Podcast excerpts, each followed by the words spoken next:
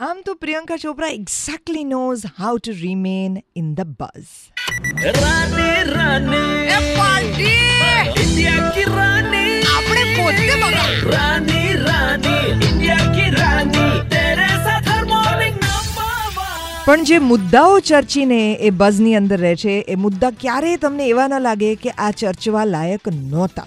પ્રિયંકા ચોપરાની હમણાં એક film release થઈ છે લવ અગેન આનું પ્રેમિયર હતું અને આ પ્રેમિયરની અંદર એણે ખૂબ ઊંચી હીલ્સ પહેરેલી અને આ હીલ્સની સાથે એ કાર્પેટ ઉપર પડ્યા.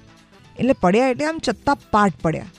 એન્ડ શી સેટ કે મારી ત્રેવીસ વર્ષની કરિયરમાં મેં ક્યારેય નથી જોયું કે હું બધી જ બાજુથી કેમેરાઝથી ઘેરાયેલી હતી, બધાએ પોતાના કેમેરા નીચે મૂકી દીધા ને કીધું, તમે ચિંતા ના કરો યુ ટેક યોર ટાઈમ તમે આરામથી ઊભા થાઓ and then we will do pictures આપણે ત્યાં તો કોણ પડ્યું? કોની સાથે કંઈ હાસ્યાસ્પદ થયું? કોના કપડાં મેલ ફંક્શન થઈ ગયા? કેવી કેવી જગ્યાએ કેમેરા મૂકી મૂકીને આપણે ફોટા પાડીને વાયરલ કરવા હોય છે?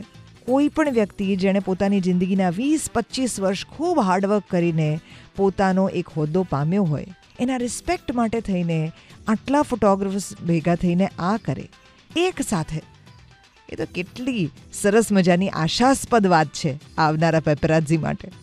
Red F morning number one હું છું દેવકી. બજાતે રહો.